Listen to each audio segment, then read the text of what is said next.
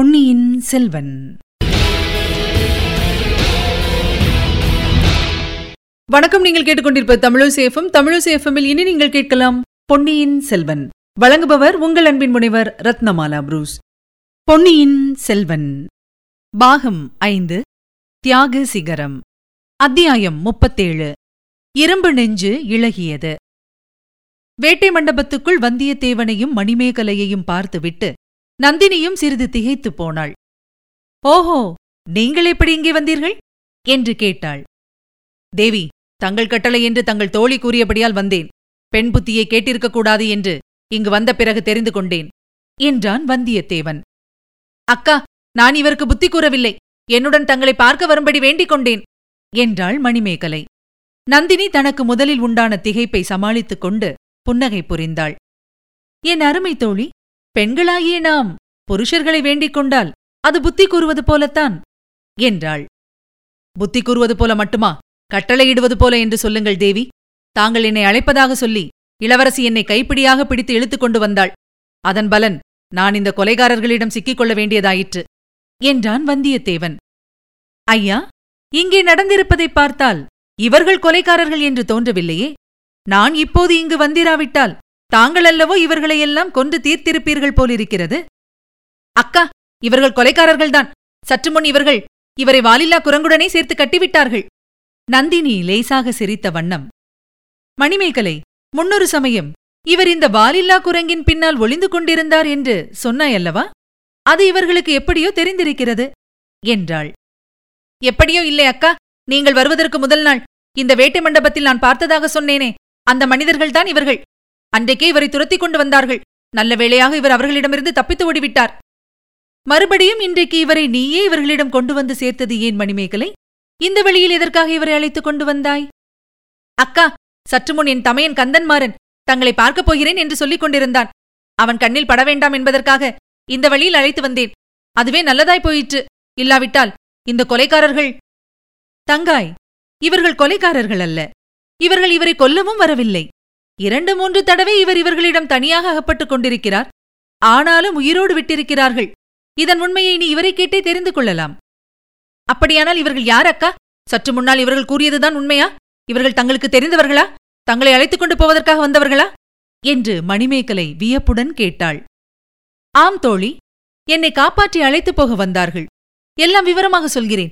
நீங்கள் இருவரும் என்னுடன் அடுத்த அறைக்கு வாருங்கள். இவர்கள் இருக்கட்டும் என்றாள் நந்தினி. பிறகு ரவிதாசனை பார்த்து மந்திரவாதி இந்த இருவரில் ஒருவருக்கு நீங்கள் ஏதேனும் தீங்கு செய்தால் அதை எனக்கு செய்த தீங்காகவே கருதுவேன். இவர்களை நீங்கள் இனி எந்த நிலைமையில் எங்கு சந்திக்க நேர்ந்தாலும் மிக்க மரியாதையுடன் நடத்த வேண்டும் என்றாள். ரவிதாசன் தேவி மன்னிக்க வேண்டும். இந்த வாலிபனுக்கு நம்முடைய சங்கேத குரல் தெரிந்திருக்கிறது. சற்று முன் ஆந்தை குரல் கொடுத்தது இவனேதான் என்றான். அதிலிருந்தே இந்த வீரன் நம்மை சேர்ந்தவன் என்று தெரியவில்லையா மந்திரவாதி? உன்னுடைய புத்தி கூர்மை எங்கே போயிற்று? போனது போகட்டும். இனி நான் மறுபடியும் தெரியப்படுத்தும் வரையில் இங்கே சத்தம் எதுவும் கேட்கக்கூடாது. ஜாகிரதை என்றாள் நந்தினி. பிறகு நந்தினியும் மணிமேகலையும் வந்தியத்தேவனும் யானைமுக வாசல் வழியாக நந்தினியின் அறைக்குள்ளே பிரவேசித்தார்கள். கதவும் உடனே அடைத்துக் கொண்டது. தங்காய் நீ மிக்க புத்திசாலி. இவரை வேட்டை மண்டப வழியாக அழைத்து வந்தது நல்லதாய் போயிற்று. உன் தமையன் இப்போதுதான் இங்கிருந்து போகிறான். ஆதித்த கரிகாலரை அழைத்து வருவதாக சொல்லி போயிருக்கிறான். அதற்குள் உங்களை நான் அனுப்பிவிட வேண்டும். உங்களிடம் விடைபெற்றுக் கொள்ளவும் வேண்டும் என்றாள் நந்தினி. அக்கா இது என்ன? தங்கள் கணவரைப் பற்றி உண்மையை அறிந்து வர இவரை அனுப்பப் போவதாக வல்லவோ சொன்னீர்கள்? தாங்கள் விடைபெற்றுக் கொள்வதாக சொல்கிறீர்களே என்றாள் மணிமேகலை. உன் தமையனிடம் பேசிய பிறகு அந்த எண்ணத்தை மாற்றிக் கொண்டு விட்டேன்.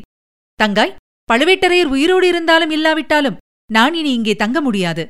இந்த வீரரும் இனி இங்கே இருப்பது அபாயம்தான். ஐயா தாங்கள் உடனே இங்கிருந்து கிளம்பி செல்லுங்கள். தங்கள் உயிரின் மேல் தங்களுக்கு ஆசையில்லாவிட்டாலும் இந்த பெண்ணை உத்தேசித்தாவது உடனே போய்விடுங்கள் என்றாள் நந்தினி. அக்கா அவர் போகிறதா இருந்தால் என்னையும் கூட அழைத்துப் போக சொல்லுங்கள். நீங்களும் இவரும் போன பிறகு இந்த அரண்மனை சிறையில் அடைந்து கிடக்க என்னால் முடியாது என்றாள் மணிமேகலை. இளவரசி பழுவூர் ராணியின் கருத்தை தாங்கள் அறிந்து கொள்ளவில்லை. நான் இங்கிருந்து போய்விட்டால் தாங்கள் ஆதித்த கரிகாலரை மணந்து தஞ்சை சாம்ராஜ்யத்தின் பட்ட மகிழ்ச்சியாக விளங்கலாம் என்று சொல்கிறார்கள் என்றான் வல்லவரையன்.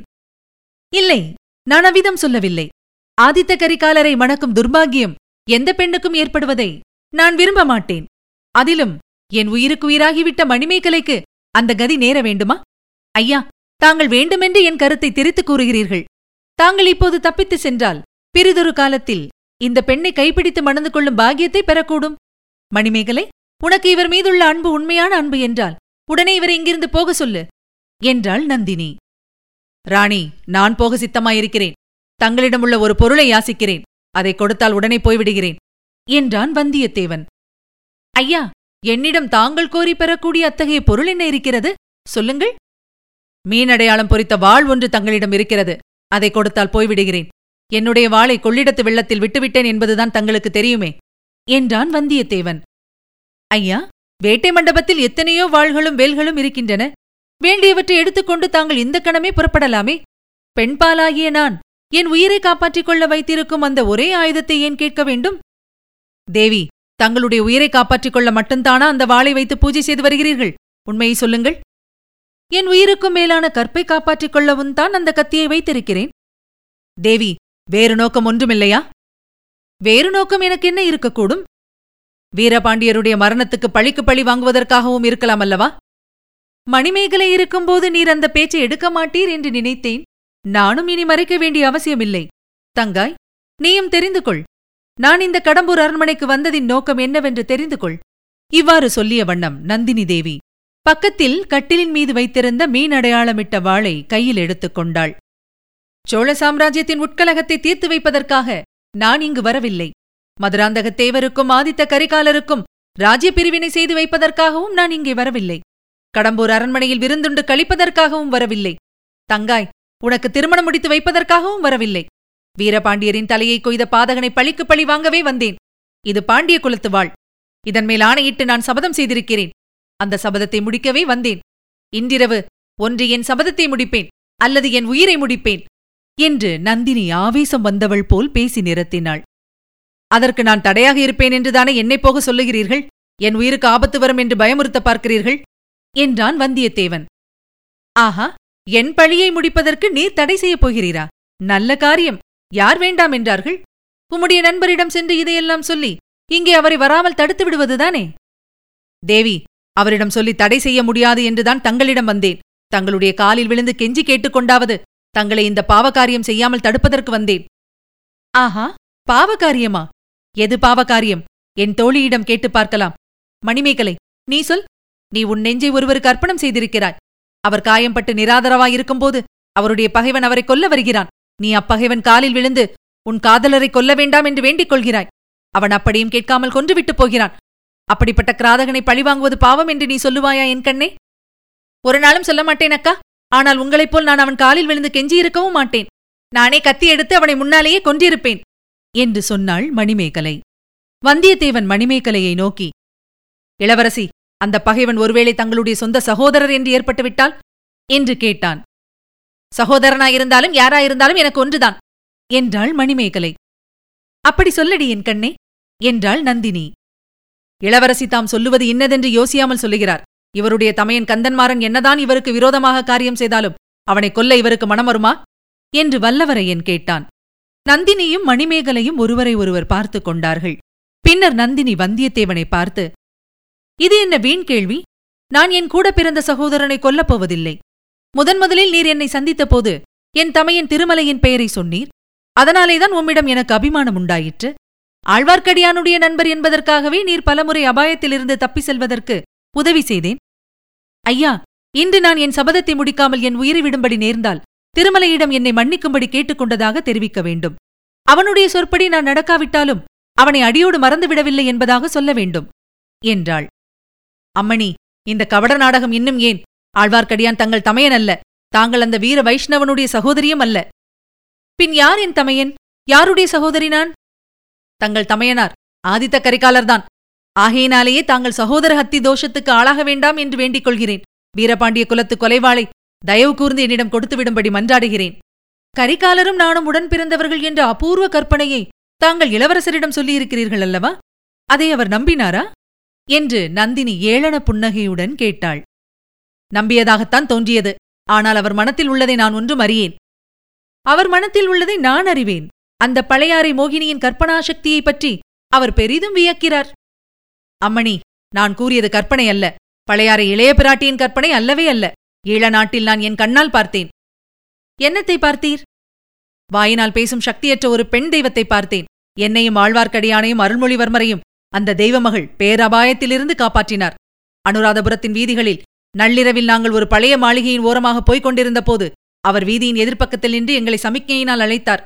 அருள்மொழிவர்மரும் நாங்களும் அவரை நோக்கி நகர்ந்ததும் நாங்கள் சற்று முன் நின்றிருந்த வீட்டின் முகப்பு இடிந்து விழுந்தது. பொன்னியின் செல்வர் அந்த பெண்ணரசியை தம் குலதெய்வம் என்று போற்றி வணங்கினார். ஐயா இந்த கதைக்கும் எனக்கும் என்ன சம்பந்தம்? அருள்மொழிவர்மரை சோழ சிங்காதனத்தில் அமர்த்த விரும்பும் இளைய பிராட்டியிடம் இதையெல்லாம் நீங்கள் கூறியிருக்கலாம்.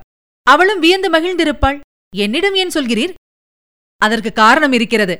அனுராதபுரத்து வீதிகளில் மங்கலான நிலவு வெளிச்சத்தில் அந்த பெண்ணரசியை நான் சற்று தூரத்திலிருந்து பார்த்தபோது தஞ்சாவூரில் நாம் விட்டுப் பிரிந்து வந்த பழுவூர் இளையராணி இங்கே எப்படி வந்து சேர்ந்தார் என்று வியப்படைந்தேன். அம்மணி தங்களுக்கும் அவருக்கும் உருவத் தோற்றத்தில் அணுவளவும் வித்தியாசமில்லை. தாங்கள் ஆபரண அலங்காரங்களை நீக்கிவிட்டு கூந்தலை பிரித்துப் போட்டுக் கொண்டால் தத்ரூபமாக அவரைப் போலவே இருப்பீர்கள். நீர் சொல்லுவதை நான் ஏன் நம்ப வேண்டும்? தாங்கள் கற்பனாசக்தி அதிகமுடையவர் என்பதை நான் அறிவேன். இதுவும் ஏன் உமது அபூர்வ கற்பனைகளில் ஒன்றாயிருக்கக்கூடாது? தேவி சத்தியமாக சொல்கிறேன்.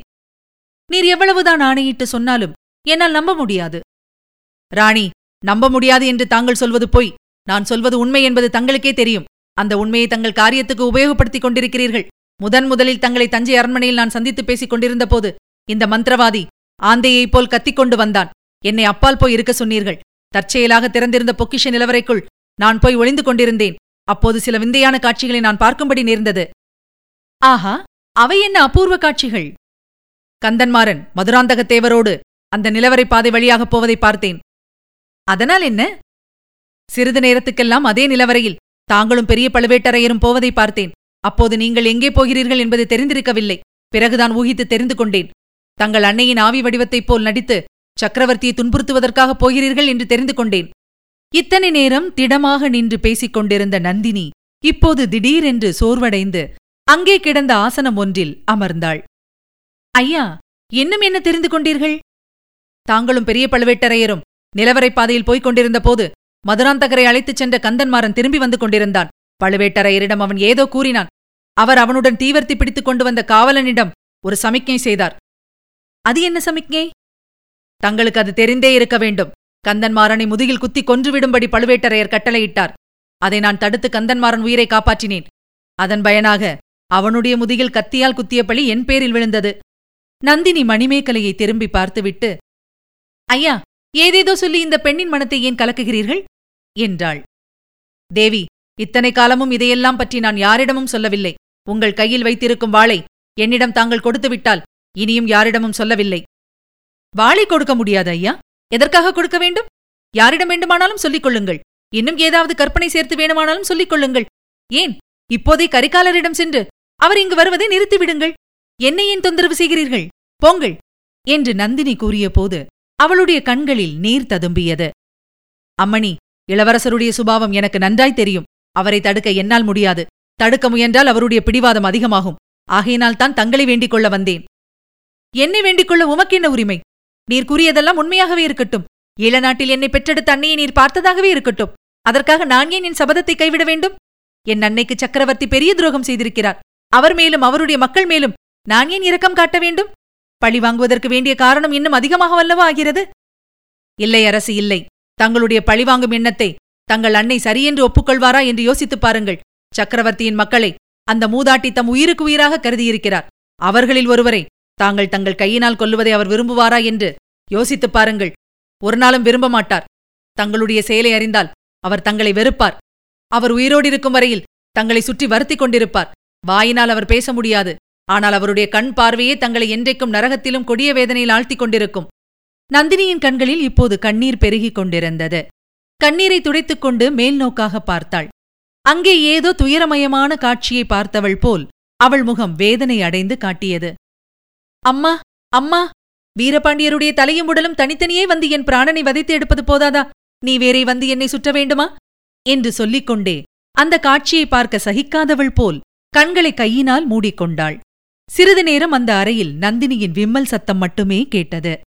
மணிமேகலை வந்தியத்தேவனை பார்த்து ஐயா தாங்கள் இவ்வளவு குரூரமானவர் என்று எனக்கு தெரியாமல் போயிற்று என்றாள்.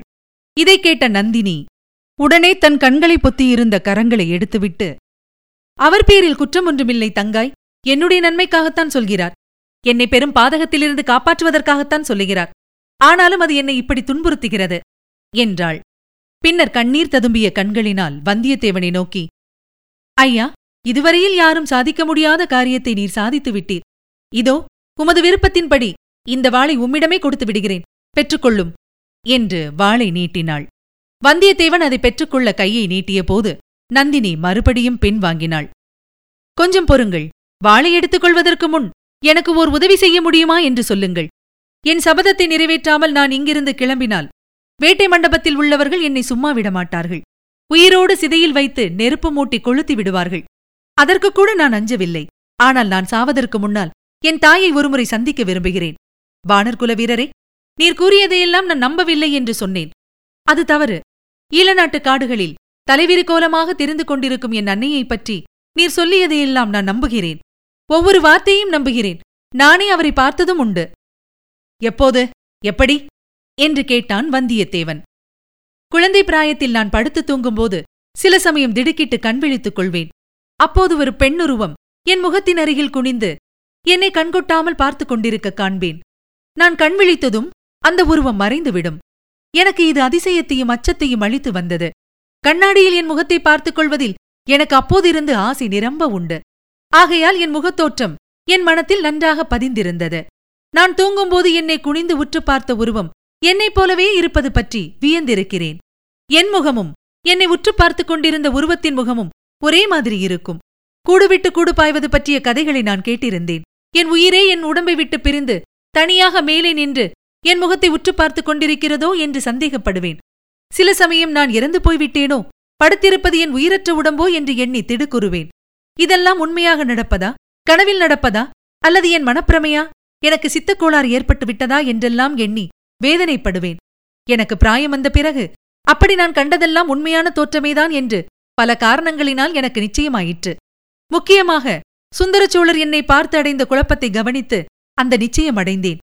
வேறு பல அறிகுறிகளிலும் ஆழ்வார்க்கடியான் சில சமயம் தவறி கூறிய வார்த்தைகளினாலும் என்னை போன்ற உருவம் படைத்த என் அன்னை ஒருத்தி இருக்க வேண்டும் என்று நிச்சயம் அடைந்தேன். அவரை ஒரு தடவை பார்க்க வேண்டும் அவருடைய மடியிலே படுத்து விம்மி அழவேண்டும் என்று என் உள்ளத்தில் தாபம் குடிகொண்டது. ஐயா இன்று தாங்கள் கூறிய வார்த்தைகளினால் அந்த தாபம் பன்மடங்கு அதிகமாகிவிட்டது. என்னை என் தாயாரிடம் நீர் அழைத்துப் போவதாயிருந்தால் என் பழிவாங்கும் நோக்கத்தை விட்டுவிடுகிறேன். இந்த பாண்டிய குலத்து வாளை உம்மிடம் இப்போதே கொடுத்து விடுகிறேன் என்று விம்மிக்கொண்டே கூறினாள் நந்தினி. வந்தியத்தேவன் சிந்தனையில் ஆழ்ந்தான். இது என்ன வம்பு? கிணறு வெட்ட பூதம் புறப்பட்டு விட்டதே? என்று எண்ணினான். மணிமேகலை ஐயா நானும் தங்களை வேண்டிக் கொள்கிறேன். அக்காவின் விருப்பத்தை நிறைவேற்றி வைப்பதாக வாக்கு கொடுங்கள் என்றாள். வந்தியத்தேவன் மிக்க தயக்கத்துடன் என்னால் முடிந்தால் பார்க்கிறேன் என்று சொன்னான். அப்படியானால் உடனே நாம் கிளம்ப வேண்டும். ஆதித்த கரிகாலர் இங்கு வருவதற்குள் கிளம்பிவிட வேண்டும். இங்கிருந்து எப்படி புறப்பட்டு செல்வது? வாசல் வழி அபாயகரமானது. எதிரே கந்தன்மாறனும் கரிகாலனும் வந்தாலும் வருவார்கள் என்றாள் நந்தினி. வேட்டை மண்டபத்துக்குள்ளிருக்கும் சுரங்கப்பாதை வழியாக அழைத்துப் போகிறேன் வாருங்கள் என்றான் வந்தியத்தேவன். அக்கா நானும் வந்து விடுகிறேன் என்னையும் அழைத்துப் போங்கள் என்றாள் மணிமேகலை. நந்தினி அதை கவனிக்காமலே வேட்டை மண்டபத்துக்குள் போக நான் விரும்பவில்லை ரவிதாசனும் அவனுடைய ஆட்களும் நம்மை உயிரோடு விடமாட்டார்கள் என்றாள். அம்மணி தங்கள் கையில் உள்ள வாளை மட்டும் என்னிடம் கொடுங்கள் அவர்கள் நாலு பேரையும் நான் சமாளித்துக் கொள்கிறேன் என்றான் வந்தியத்தேவன். வேண்டாம் அதனால் பல சங்கடங்கள் உண்டாகும். மணிமேகலை இங்கிருந்து வெளியேறுவதற்கு வேறு வழி ஒன்றுமில்லையா? என்று கேட்டாள் நந்தினி தேவி. மணிமேகலை புருவத்தை நெறித்துக் கொண்டு சிறிது யோசித்தாள். அக்கா எனக்கு வேறு வழி இருப்பதாக தெரியவில்லை. ஆனால் இவரையே கேளுங்கள். முன்னொரு சமயம் இவர் இந்த அறையிலிருந்து மாயமாக மறைந்து போனார். எப்படி போனார் என்று கேளுங்கள் என்றாள். நந்தினி வந்தியத்தேவன் முகத்தை பார்த்தாள். வந்தியத்தேவன் ஆமம்மணி வேறொரு வழி இருக்கிறது. தற்செயலாக அதை நான் கண்டுபிடித்தேன். ஆனால் அதன் வழியாகப் போவது எளிதன்று. மச்சுக்கு மச்சு மாடத்துக்கு மாடம் தாவி குதிக்க வேண்டும். அப்புறம் மதிலேறியும் குதிக்க வேண்டும். தங்களால் முடியுமா என்று சந்தேகிக்கிறேன். அதைக் காட்டிலும் மந்திரவாதியையும் அவனுடைய ஆட்களையும் ஒரு கை பார்த்துவிட்டு சுரங்க வழி போவது எளிது என்று சொன்னான் வந்தியத்தேவன். அப்போது மணிமேகலை ஐயோ அவர்கள் வருகிறார்கள் போலிருக்கிறதே என்று திடுக்கிட்டு கூறினாள். இருவரும் உற்று கேட்டார்கள். ஆம் அப்போது அரண்மனை முன்கட்டிலிருந்து அந்த அறைக்குள் யாரோ வரும் காலடிச் சத்தம் கேட்டது. ஐயா சீக்கிரம் வேட்டை மண்டபத்துக்குள் போய்விடுங்கள் என்றாள் நந்தினி. மறைந்து கொள்ள எனக்கு வேறு ஒரு நல்ல இடம் இருக்கிறது. தேவி அந்த வாளை இப்படி கொடுங்கள் என்றான் வந்தியத்தேவன். நந்தினி அவனிடம் வாளை கொடுப்பதற்காக அதை முன்னால் நீட்டினாள். அப்போது அவளுடைய கை தவறி வாள் தரையில் விழுந்து ஜனஜன கணகண என்னும் ஒலியை எழுப்பியது. இதுவரை நீங்கள் கேட்டது பொன்னியின் செல்வன் வழங்கியவர் உங்கள் அன்பின் முனைவர் ரத்னமாலா புரூஸ். மீண்டும் அடுத்த அத்தியாயத்தில் சந்திக்கலாம். இணைந்திருங்கள் மகிழ்ந்திருங்கள்.